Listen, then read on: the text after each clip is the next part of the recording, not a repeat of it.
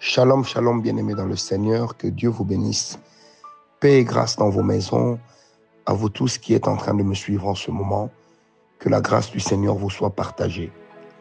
Bien-aimés, alors que nous sommes en train d'aller certainement vers la fin de cette exhortation sur vaincre le retard, j'aimerais ce matin que nous puissions prendre un nouvel élément qui va nous permettre de vaincre le retard.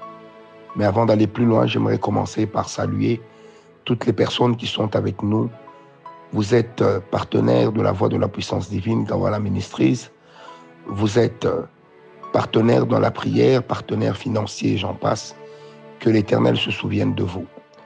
J'aimerais particulièrement saluer toutes les personnes qui croient et comptent sur le Seigneur. Je prie que la grâce du Seigneur puisse être avec vous. Paix et grâce. Bienvenue dans cette tranche de bénédiction matinale avec le serviteur de Dieu, l'esclave volontaire de Jésus-Christ, Francis Ngawala. Vous êtes béni, béni, béni, et je le suis également au travers de la main de Dieu. Que la grâce de notre roi puisse être élevée parmi nous. Bien-aimés, j'aimerais d'entrée de jeu nous rappeler ce que je disais il y a quelque temps. Il n'existe que 3 portes pour que nous puissions offrir au Seigneur. Il n'existe que 3 portes pour que nous puissions donner au Seigneur. La première porte, c'est son Église. L'Église qui représente dans le monde le royaume des cieux a besoin de votre argent au travers des dîmes, des offrandes, des actions de grâce, mais aussi au travers de la participation ponctuelle, de la participation financière ou matérielle aux différents appels que l'Église pourrait connaître. Parce que l'Église, c'est votre Église. La deuxième porte, c'est le serviteur de Dieu, l'homme de Dieu, le prédicateur. Bien-aimés, en bénissant le prédicateur, vous bénissez le Dieu qu'il a employé. Et cela sera pour vous une grande grâce. La troisième porte, c'est répondre à la prière ou à la demande de la veuve, de l'orphelin et des pauvres. Ceux-là même qui sont en train d'élever la voix vers Dieu pour dire « Seigneur, souviens-toi de nous ». Lorsque vous les bénissez, le Seigneur est favorable à vous. Bien-aimés, donc, je disais bienvenue dans cette tranche de bénédiction matinale. Nous sommes en train de prendre Genèse 21, versets 1 à 5. En prenant ce passage, nous sommes bénis de parler sur vaincre le retard. Et c'est notre 20e numéro, vaincre les retards. Comment faire ou qu'est-ce qui se passe pour que nous puissions vaincre le retard? Quelle est la chose que nous pouvons mettre en musique pour vaincre le retard? Bien-aimés, après avoir parlé hier sur le courage et l'audace, ce matin, je voudrais vous parler sur la capacité de croire. Vous savez, vous ne pouvez jamais vous engager sur une voie. Vous ne pouvez jamais vaincre le retard tant que vous ne croyez pas que le Seigneur soit capable de vous sortir de cette mouise dans laquelle vous vous trouvez.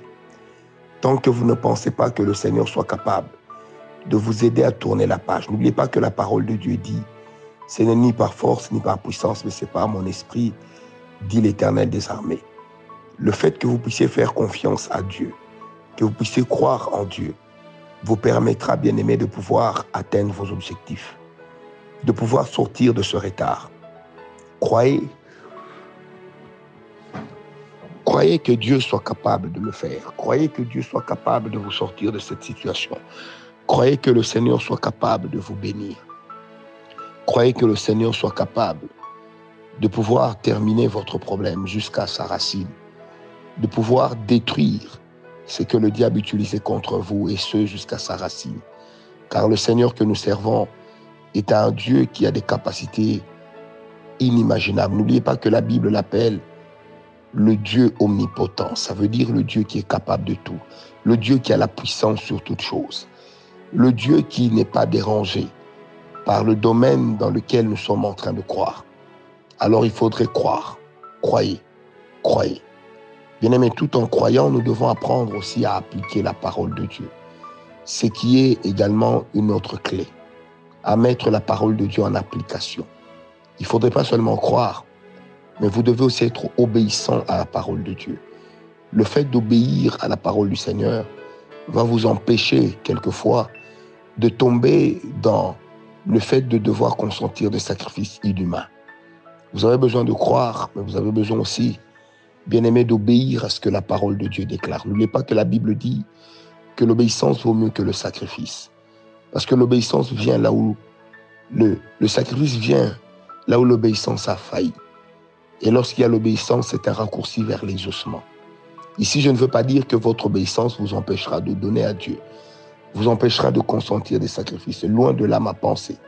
J'aimerais juste dire que votre capacité d'obéir à Dieu sera traduite par Dieu, par son obligation de pouvoir vous bénir.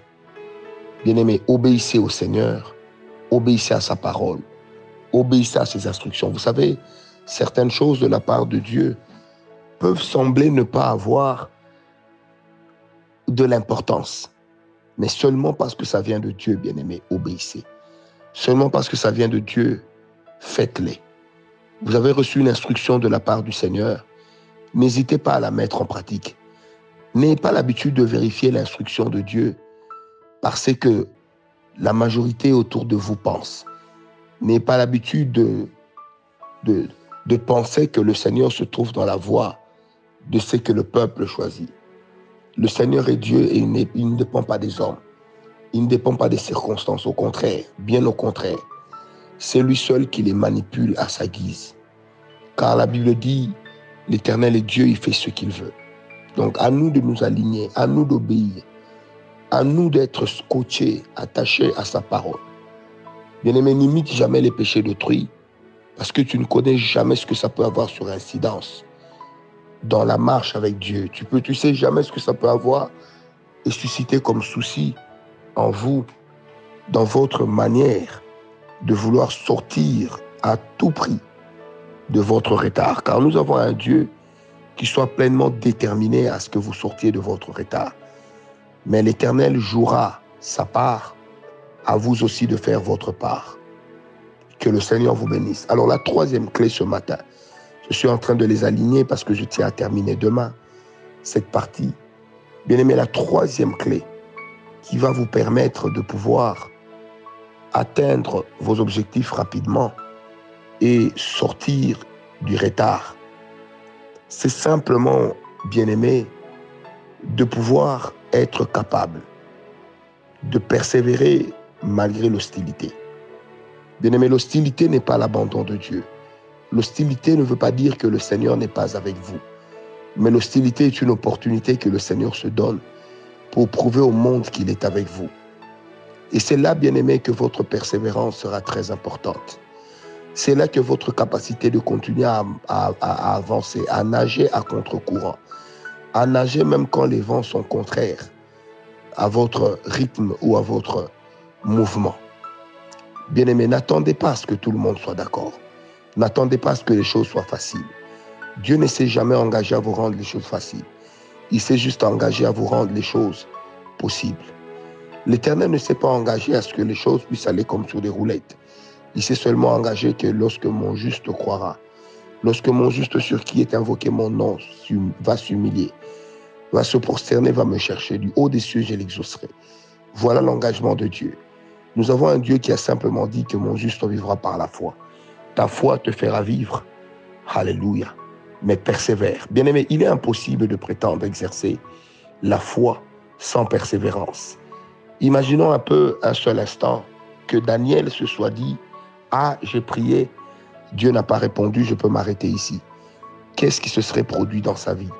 Il serait passé à côté de sa bénédiction, il serait passé à côté de sa visitation. Bien-aimé, persévère. Ça ne marche pas, persévère. Ça devient encore plus difficile, persévère. Tu es en train de croiser le genre d'attaque que tu ne supportes pas, persévère. Tu es en train de faire face à des comportements auxquels tu es devenu allergique, persévère. Tu es en train de rencontrer sur ton chemin des ennemis qui semblent devenir de plus en plus forts alors que le temps passe. Persévère. Bien-aimé, le diable va toujours vouloir t'impressionner en mettant en face de toi des personnes au caractère, des circonstances au caractère bizarre, aux caractéristiques bizarres qui vont te faire croire que Dieu t'a oublié. Frère, sœur, j'aimerais te dire ce matin, Dieu ne t'a pas oublié. Alors toi non plus, n'oublie pas de croire, n'oublie pas de persévérer. Paix et grâce, que Dieu vous bénisse. Et n'oubliez pas, en conclusion, je voudrais dire ceci. Prier plusieurs fois pour la même chose n'est pas une faiblesse, c'est une qualité. Que Dieu vous bénisse, paix et grâce.